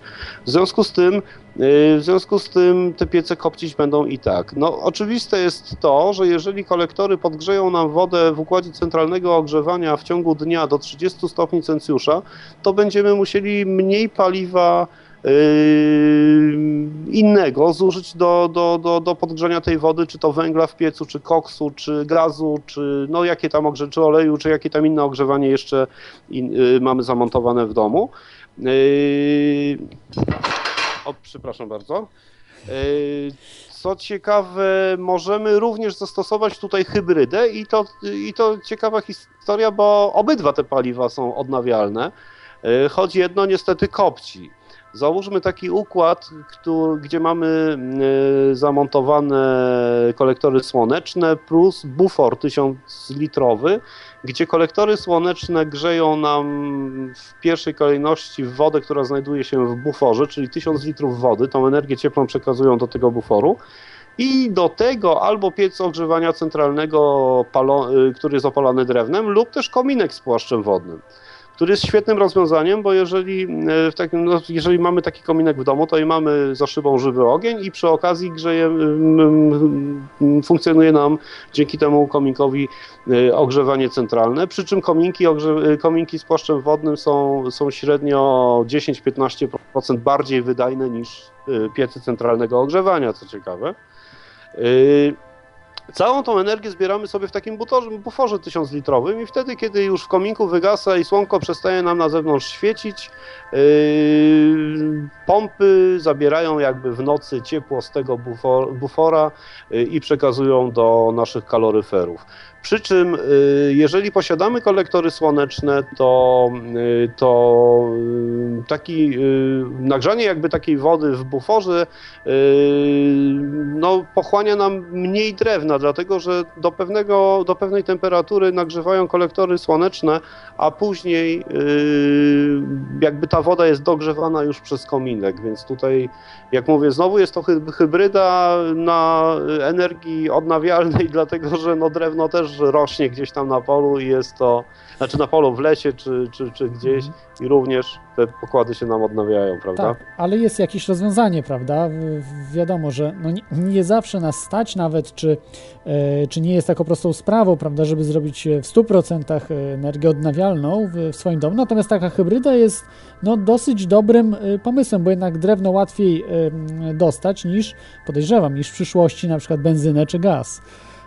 No tak, ale poza tym wiesz, no w razie biedy pójdziesz do lasu, nazbierasz chrustu i w takim kominku zapalisz, no a już mhm. w piecu węglowym no nie bardzo, albo spalisz bardzo szybko i uzyskasz z tego niewiele energii, a w piecu olejowym to już w ogóle nie ma żadnej mowy, czy gazowym, prawda? To już tak. kompletnie nie ma żadnej mowy o tym, żeby, żeby, żeby z drewna skorzystać. Chociaż istnieje taka technologia, która się nazywa Holzgas, gdzie są specjalne piece, w których z gotowanego drewna uzyskuje się, uzyskuje się gaz palny, który, który wtedy jak piec gazowy ogrzewa nam mieszkanie. Ale to może innym razem o tym tak, opowiem. Tak, tak, tak, Yy, o tym sobie powiemy. Dobrze, to może teraz przejdziemy do yy, pozwoleń. Czy jeszcze chciałbyś coś o Unii dodać? Yy, jak to właśnie, czy, czy coś właśnie może, możemy wyciągnąć z tej Unii, czyli od nas samych, tak, tak naprawdę.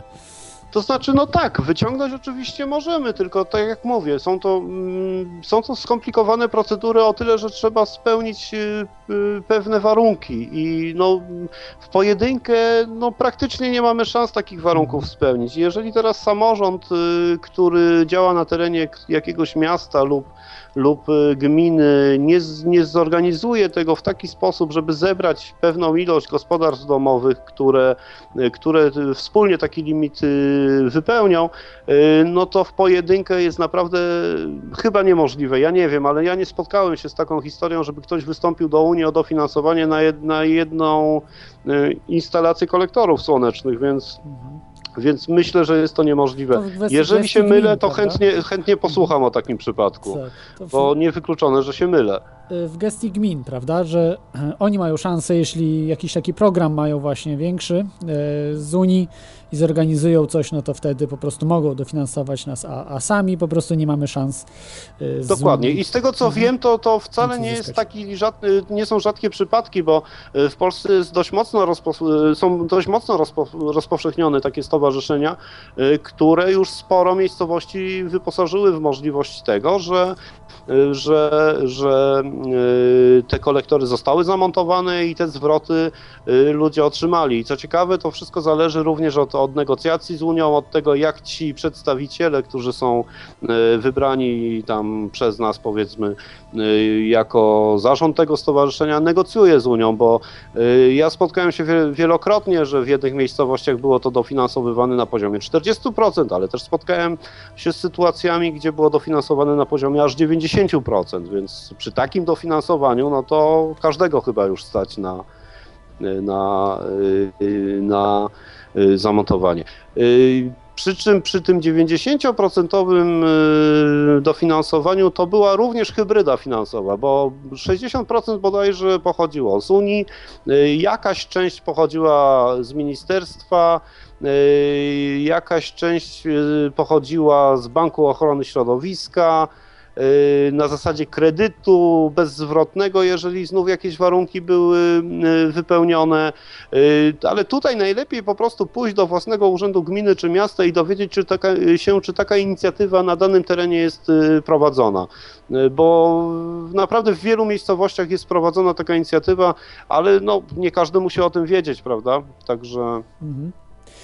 Y, dobrze, to jeszcze przejdźmy tutaj do takiej y, istotnej bardzo sprawy, chyba jednej z istotniejszych, czyli pozwolenia. Jeszcze, jeszcze y, bo wiesz co, wspomnieliśmy Dobrze. tutaj o kosztach baterii, ogniw fotowoltaicznych tak. i wiatraków, mhm. a nie powiedzieliśmy o kosztach kolektorów słonecznych. A, I tu, co ciekawe, to wcale nie są jakieś takie straszne koszty, bo Yy, najlepiej zrobić tak, żeby pójść do sklepu, który zajmuje się kolektorami słonecznymi i dowiedzieć się tam na miejscu. To są ludzie, ja to polecam. Yy, żeby jednak zanim skorzysta się z usługi jakiejś firmy, która niby profesjonalnie montuje te kolektory słoneczne, to pójść do sklepu, gdzie są one sprzedawane i pogadać z właścicielem sklepu. Nie ze sprzedawcą, tylko z właścicielem sklepu, bo nagle się okazuje, że taką instalację bez robocizny można sobie wykonać przy trzech lustrach, prawda? Jedno lustro to jest 2000 W. Tak mniej więcej to jest liczone, jeżeli chodzi o kolektory płaskie. Y, czyli 6, 6, y, przy trzech lustrach mamy, mamy 6000 W y, takiej instalacji. Oczywiście mowa tu jest tylko o energii cieplnej. Yy, I, I, koszt takiej instalacji to jest około 7, 7,5-8 tysięcy złotych bez, yy, bez yy, robocizny, czyli w 10 tysiącach złotych jesteśmy w stanie zamknąć się z robocizną, bo o ile się orientuję, nie wiem jak teraz, jeżeli się coś zmieniło, ale, ale w 98 roku koszt montażu takiej instalacji to było gdzieś, to był gdzieś poziom, koszt, koszt robocizny to był gdzieś poziom 2-2,5 tysiąca złotych. No to pewnie dzisiaj, yy, dzisiaj zapewne jest dwa razy tyle, albo no może nie dwa razy, ale ale No gdzieś ja, ja, właśnie, ja właśnie 3004. dlatego polecam Mhm. korzystać y, z usług y, takich y, mm, sklepów, które się tym zajmują, bo oni z reguły mają swoich hydraulików, którzy są w tym Tak. świetni, bo robią to na przykład po raz setny. Jest to jakiś pan Jasiek, który znany jest w okolicy, jest znanym hydraulikiem. Jest to z reguły pod nadzorem właściciela sklepu, który handlując takimi lustrami przeszedł jakieś szkolenia, ewentualnie sam się doedukował w tym, bo miał kłopoty z klientami i tak dalej.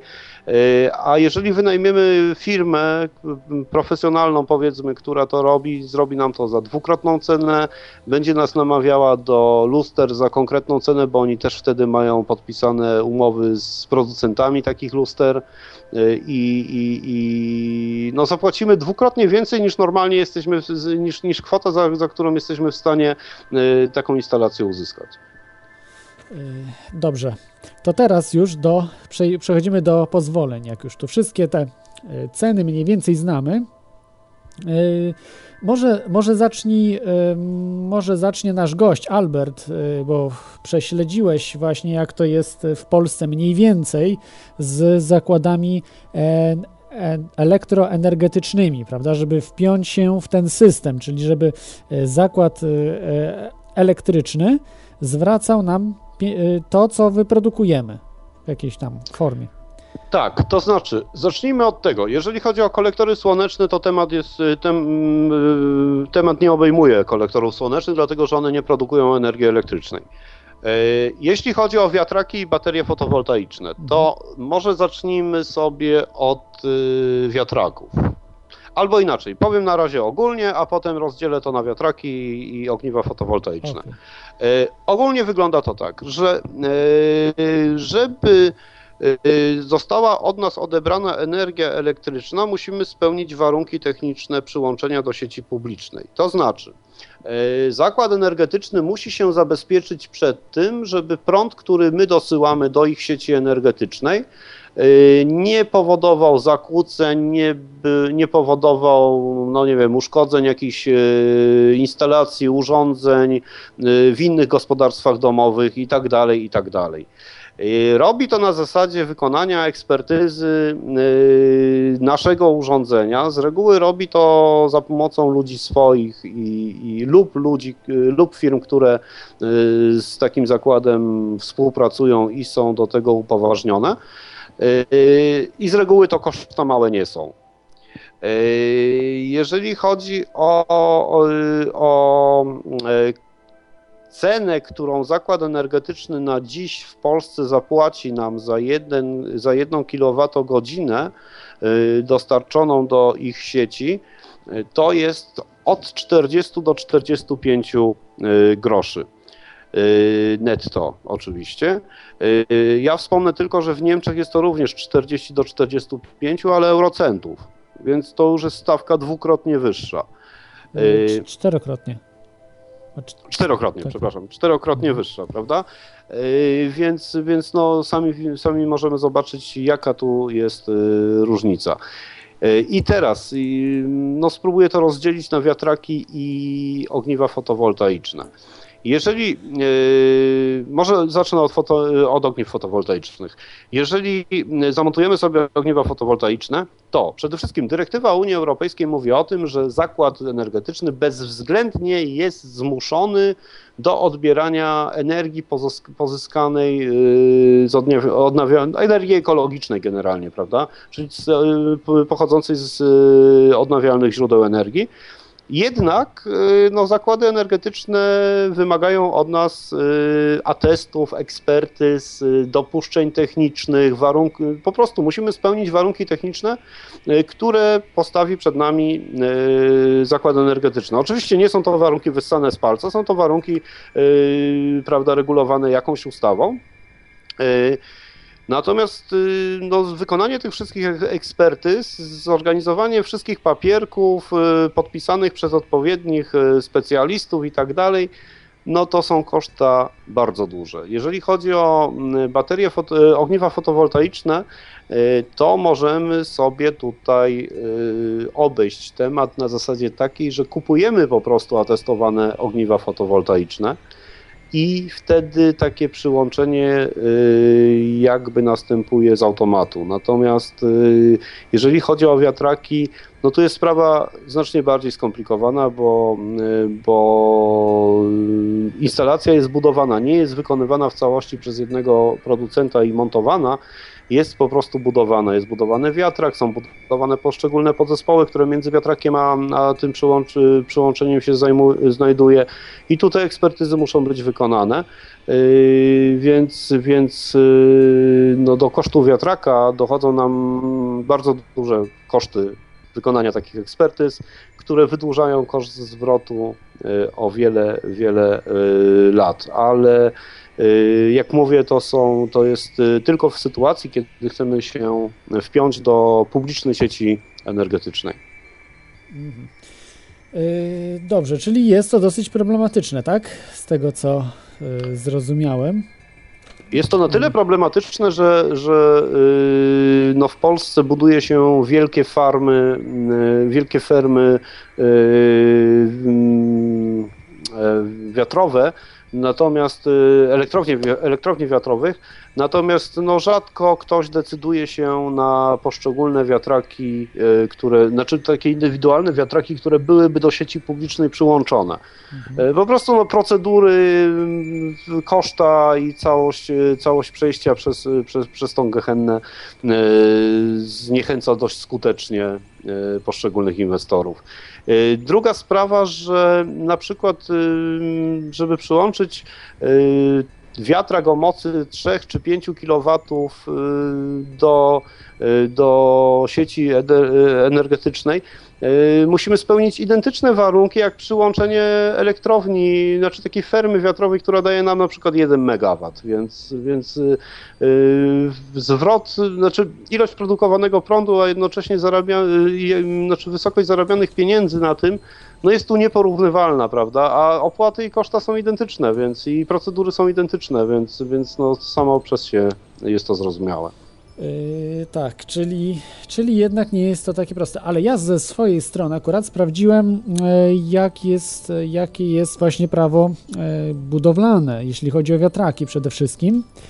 Yy, bo jeśli chodzi o kolektory i yy, ogniwa fotowoltaiczne, jest to sprawa dużo, dużo prostsza.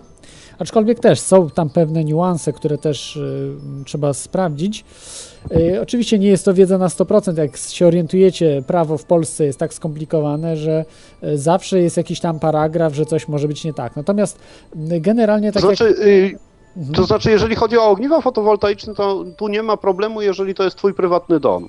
Lub twoje prywatne, znaczy tak, prywatny dom, no bo jak troszkę, prywatne tro... mieszkanie, to już Y, masz wspólnotę jakąś tam mieszkaniową. Troszkę się bo... mylisz, muszę ci powiedzieć, bo zależy do jakiej wysokości. Jak jest, są już robione na wyższy, wyższych wysokościach niż 3 metry, to mo mogą się doczepiać. To musi być wszystko uwzględnione w projekcie domu i tak dalej, i tak dalej nie, nie jestem na 100% tego pewien, tylko tak jak po prostu wyczytałem na, na, na różnych e, z, sprawach, na różnych forach, natomiast, natomiast być może... No dobrze, ale to, to mhm. zawsze można sprawdzić, prawda, w kolejnej Ale to jest, ale to jest prosta sprawa, to generalnie tylko mhm. tam jeden podpis, więc to, to nie jest nic skomplikowanego. Natomiast powiem, mhm. jak jest z, przede wszystkim z wiatrakami, bo to jest e, najtrudniejsza sprawa, bo to generalnie wiatrak, prawda, robimy nie e, w, w obrębie domu, tylko gdzieś, prawda, obok. Jeśli taki wiatrak nie przekracza 3 metrów e, wysokości, e, to nie musimy żadnych pozwoleń uzyskiwać. Mówię o prawie budowlanym. Natomiast y, chyba, chyba, że robimy podmurówkę, czyli jeżeli w, w, robimy, wylewamy prawda, cement i, i, robimy taką podmurówkę pod taki wiatrak, no to wtedy musimy zgłaszać do Wydziału Architektury i Budownictwa w odpowiednim urzędzie. Natomiast E, natomiast jeśli jest właśnie wyższy niż, niż 3 metry, no to musimy y, to zgłoszenie dokonać e, właśnie do, do Wydziału Architektury i Budownictwa w, w danym urzędzie miejskim czy, czy gminnym. E, w gminnym to podejrzewam, że wydział jest jakiś tam, no mniejsza z tym. W każdym razie to jak widzicie nie jest taka trudna sprawa. Natomiast jeśli wiatrak planujecie powyżej 30 metrów, no to wtedy są już y, większe problemy, bo musicie załatwiać pisemnie to raz, a dwa E, zresztą chyba zawsze wszystko pisemnie się w Polsce załatwia, natomiast e, trzeba e, wykonać raport oddziaływaniu na środowisko. Nawet nie wiem, co to jest za bardzo, ale już groźnie brzmi, także to może być dosyć skomplikowana sprawa, jeśli powyżej 300 metrów. Natomiast poniżej 3 metrów bardzo prosto, natomiast od 3 do 30 e, taki wiatrak musi jednak uzyskać też pewne pozwolenia.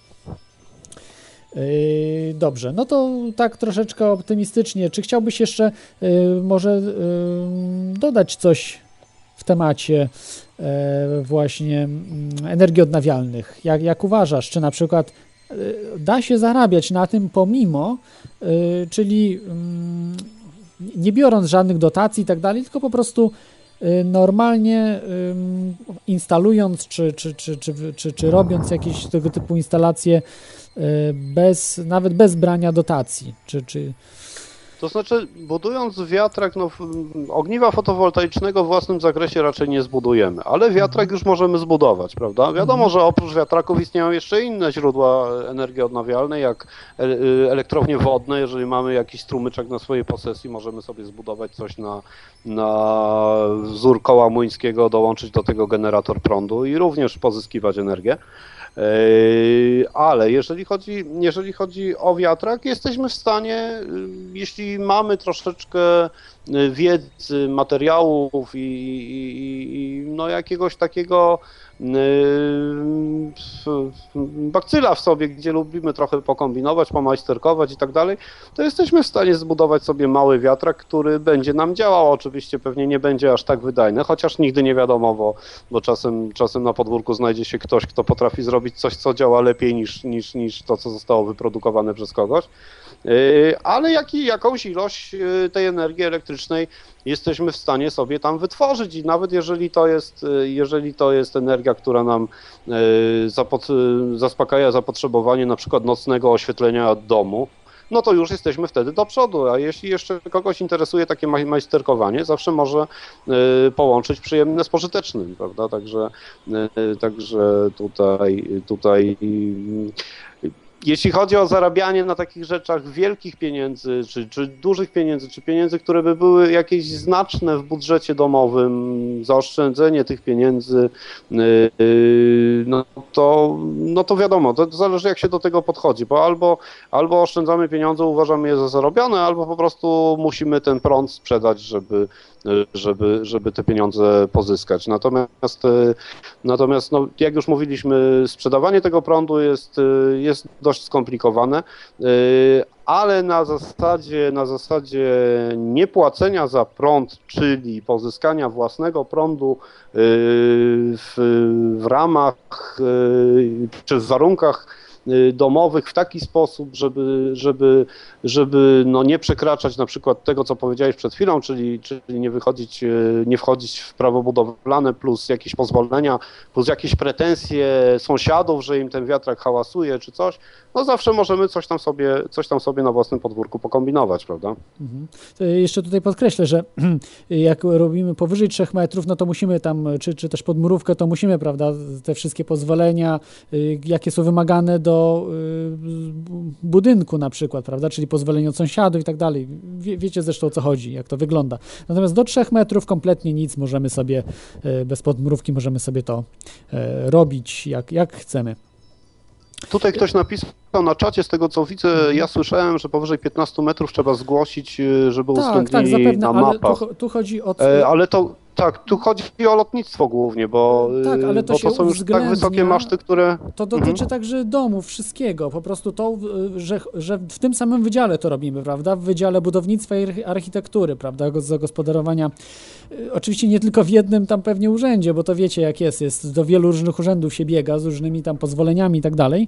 Y, jak na przykład chcemy zwykły dom wybudować sobie, który ma powyżej 15 metrów, no to też to są, to są jeszcze większe, większe problemy ale y, nie trzeba, y, z tego co się właśnie orientuję, y, z tego, mm, jak to to się nazywało, mm, tutaj mam pozwolę oddziaływaniu na środowisko, prawda? To już jest dużo bardziej skomplikowana sprawa. Yy, ale mówię, to, to tylko jest to, co, to, co zgromadziłem, to nie jest wiedza stuprocentowa, prawda? To tylko tyle, co gdzieś, gdzieś tam przeczytałem. Nie jestem prawnikiem, nie zrobiłem yy, jakiegoś tam yy, śledztwa prawniczego, prawda? Jak to dokładnie musi być. To po prostu ludzie pisali, yy, co załatwiali, jakie problemy mieli właśnie, jak sami takie instalacje robili sobie. No dobrze, to chyba powoli będziemy kończyć, prawda, ten, ten temat, bo nikt nie dzwoni. Macie jeszcze ostatnią szansę, żeby zadzwonić. Kontestacja.com, Skype lub 222 195 321. Już nie ma 13 piątku. I także, no chyba, że tam w Stanach, ale raczej w Stanach mało kto nas słucha. Dlatego dzwońcie, jak macie jakieś pytanie, a jeśli nie będziecie mieli, no to będziemy yy, kończyli powoli. Czy miałbyś jeszcze coś y, do dodania?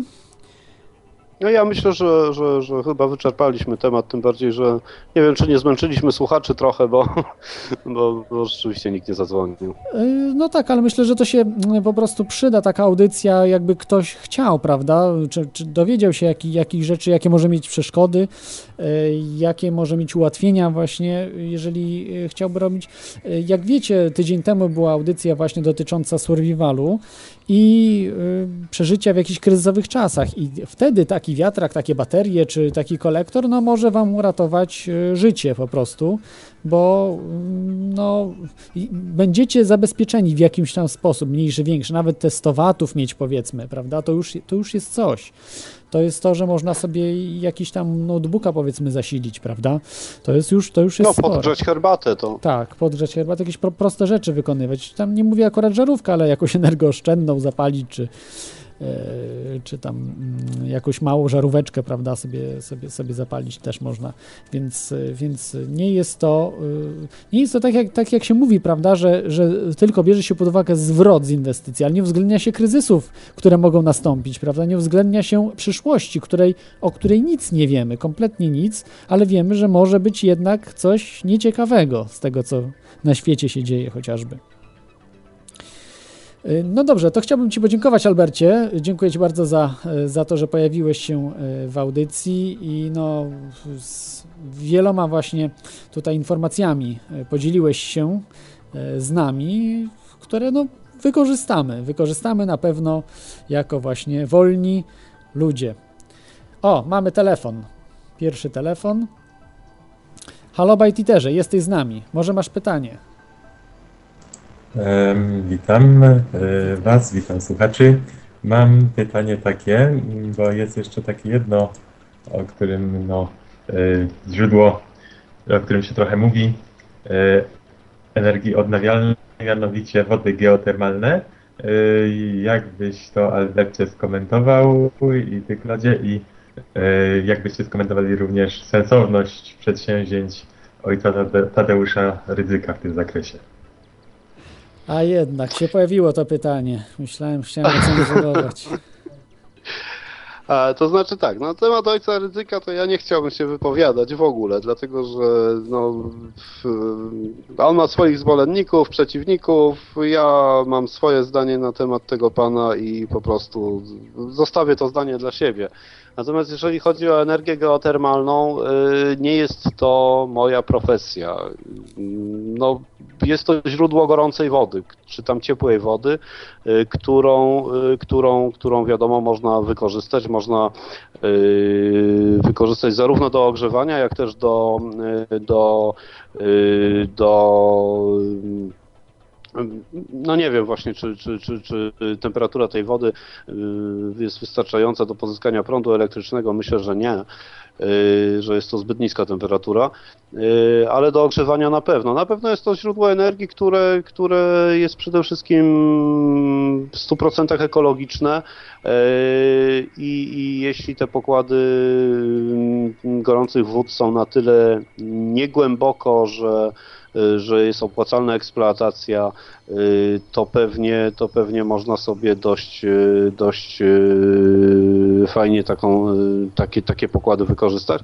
E, nie wiem tylko, czy, nie jest, czy instalacja nie jest zbyt skomplikowana, żeby robić to indywidualnie. Y, Ja nie mam nic do dodania, bo moja wiedza na ten temat jest znacznie, znacznie mniejsza niż e, Alberta. Natomiast uważam, że to jest jednak krok w dobrą stronę. E, Chciałbym jakiegoś specjalistę zaprosić tutaj e, i myślę, że będzie program na ten temat. Właśnie geotermii jako energii odnawialnej i nie jest aż to tak głupie, jak się wydaje. Wiem, że szkoła ojca dyrektora Tadeusza Rydzyka i tam y, chyba radio, prawda, całe jest zasilane. Nie wiem czy całe, ale w, w dużej mierze jest ogrzewane właśnie tą geotermią, że to już po prostu działa. Dobra, to dzięki za odpowiedzi. Cześć. Cze, cześć, cześć, Cześć. Wojterze.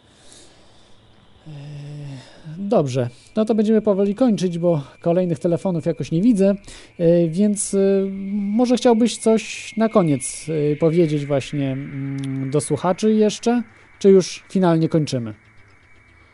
O, no cóż mogę powiedzieć, mogę tylko zachęcać, żeby w własnym zakresie próbować korzystać z, z takiej energii, która jest dla nas dostępna, tylko no, głównie dlatego, że po prostu ceny energii ciągle rosną i raczej nic nie wskazuje na to, żeby w najbliższym czasie malały. Wiadomo wszystkim, że paliwa kopalne powoli zaczynają się na świecie kończyć i ich eksploatacja powoli jest coraz wyższa i no raczej spodziewamy się tego, że w jakimś okresie czasu, bliższym lub dalszym, y, koszt eksploatacji paliw kopalnych przekroczy cenę rynkową, którą ludzie po prostu będą chcieli za, za, za energię pozyskaną z tych paliw zapłacić. I wtedy, i wtedy zacznie się naprawdę problem, jeżeli, jeżeli y, nie będzie żadnej innej alternatywy.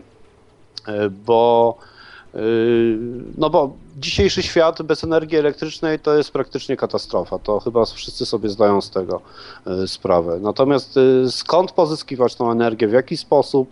Yy, No, źródeł dostępnych jest wiele. No trzeba tylko, trzeba tylko po prostu, nie wiem, jakoś. yy, Trzeba by było mm, doprowadzić do tego, żeby, żeby skłonić rządy, skłonić yy, wielkie korporacje do uwolnienia, uwolnienia właśnie możliwości pozyskiwania tej energii, bo nawet w czasie, kiedy, kiedy orientowałem się w tematach, które, które no nie były jakby z pierwszej, y, z pierwszej ręki mi znane, więc gdzieś tam się próbowałem doedukować, y, przygotowując do, do, do tego programu, y, no miałem nieodparte wrażenie, że, że jednak polityka, która prowadzona jest w naszym kraju, ma na celu zniechęcenie jednostek takich indywidualnych do, do, do tego typu działań. Nie wiem, czy to wynika z, z, z mm, obawy przed, przed utratą dochodów z akcyzy na energię, czy przed czymś, e, ale, ale no, takie, takie wrażenie odniosłem. No i jak mówię, ja ze swojej strony zachęcam do tego, żeby w własnym zakresie próbować chociażby tą energię cieplną sobie w jakiś sposób pozyskiwać. Nie wspomnieliśmy jeszcze o pompach ciepła, które są no, również, również bardzo wydajnym, wydajnym urządzeniem, e, ale to może już nie dziś. e, No tak, jest, jest tego więcej, prawda, bo jeszcze y, Jest tego mnóstwo, są, są, są, są Elektrownie biogazy, wodne które są pozyskiwane, prawda? prawda? mhm. Proszę? elektrownie wodne, też nie wspomnieliśmy. Tak, elektrownie tak. wodne, wodne, biogazy gdzieś, które są wykorzystywane, wykorzystywane do ogrzewania, czy to y, zakładów, które, które takie y, no, substancje uboczne swojej działalności mają. Y, Gdzieś jakiś czas temu widziałem program w telewizji, który właśnie opowiadał o tym, że jedna z oczyszczalni ścieków y, pod Warszawą y, ogrzewa całe, całą swoją infrastrukturę z biogazu pozyskanego właśnie y, z, z, z y, ścieków, które, które, które przetwarzają. Więc, więc tych możliwości jest naprawdę mnóstwo. Y, Przypadkiem widziałem, widziałem też program, który, który mówił, znaczy program, tak, to taka ciekawostka, gdzie, gdzie po prostu e, odpowiednie potraktowanie, to to był program o stworzeniu sztucznego liścia. No wiadomo, że fotosynteza e, działa nam w taki sposób, że wykorzystuje światło do rozbicia, e, do rozbicia e, tle, znaczy do, do, do pozyskania tlenu i wodoru, prawda? Później, później ten tlen uwalniany jest przez rośliny do atmosfery, natomiast wodór jest wykorzystywany do tworzenia cuk bodajże cukrów, ja mogę się mylić, bo to nie jest moja profesja, ale chyba cukrów, które z kolei później są e, wykorzystywane przez rośliny jako energia no, potrzebna do, do, do, ich, do ich czynności życiowych i gdzieś w podobny sposób w tej chwili prowadzone są prace nad pozyskaniem, nad pozyskaniem właśnie, właśnie e, wodoru. E, O ile wiem, to się już udało, jednak teraz, jednak teraz e, próbuje się opracować technologię taką, która umożliwiłaby to robić na skalę przemysłową. No, nie wiadomo, czy, czy, czy wejdzie to na rynki, czy nie, e, czy znowu zostanie zablokowane gdzieś przez kogoś, przez jakieś lobby. No ciężko zobaczymy, powiedzieć, co się zobaczymy. dzieje, że te nowe technologie tak, tak są jakoś, jakoś e, kulejące jeszcze i, No, ja- nie rozpowszechniają się. Ja myślę, że to właśnie kwestia centralizacji, że władza chce mieć wszystko zawsze dla siebie, elity nie pozwolą po prostu odizolować się nam, zwykłym właśnie zjadaczom chleba, od nich, od, od ich zakładów, ich, ich po prostu technologii, y, któ- którą oni trzymają i z drugiej strony, y, z jednej strony ekonomicznie, a z drugiej w szufladach różne jakieś tam patenty. Ale dobrze, to o tym to będzie innym razem. Ja Tobie dziękuję bardzo, e, Albercie, za Ja jeszcze raz. I myślę, Dziękuję że wszystkim. nie raz się zobaczymy. Trzymaj się, cześć.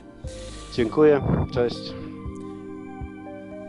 Tutaj na koniec tylko chciałbym e, jeszcze powiedzieć, że uważam, że jest tu jakiś e, spisek nawet w tych energiach odnawialnych, że e, z jednej strony niby tam się ułatwia, ułatwia, ale ułatwia się dalszą centralizację tego, tych właśnie energii odnawialnych. Natomiast natomiast ym, pojedynczym ludziom utrudnia się właśnie to maksymalnie.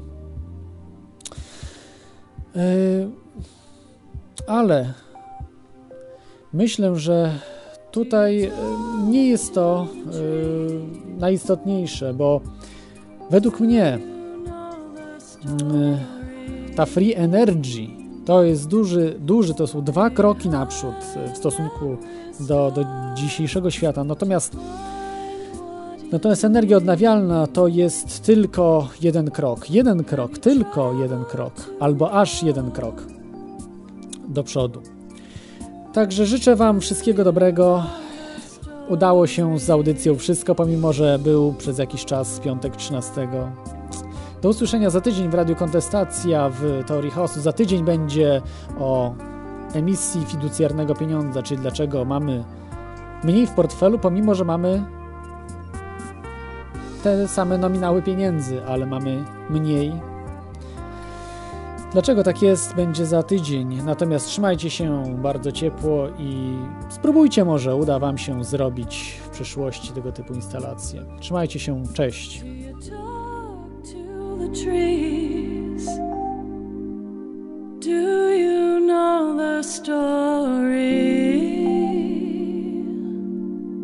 behind every star.